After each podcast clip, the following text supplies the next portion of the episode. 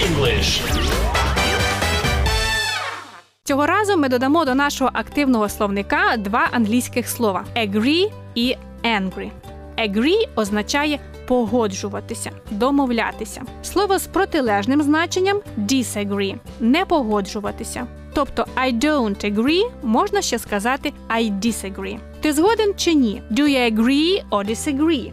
To agree with погоджуватися з кимось, узгоджуватися з чимось. I agree with you. Я погоджуюся з тобою. I disagree with you about the film. Я не згоден з тобою щодо фільму. Тобто, моя думка про фільм інша. Ще agree with, особливо у заперечних реченнях, може означати бути корисним або підходити для чийогось здоров'я. Особливо це стосується їжі та погоди. Наприклад, oranges don't agree with me. Апельсини мені шкодять. English.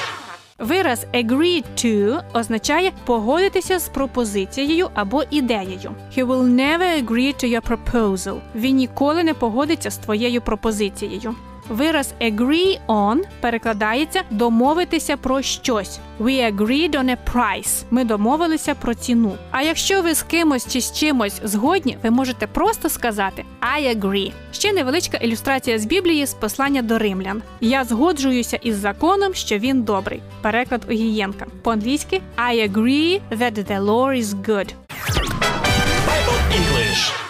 Тепер увага! Дуже часто дієслово agree плутають з прикметником angry, що означає сердитий. Are you angry? Ти сердита? І можна відповісти No, I'm not angry. Ні, я не сердита. Або ж Yes, I'm angry. Так, я сердита. І тут чоловік починає проситися: Please, don't be angry with me. Будь ласка, не серця на мене.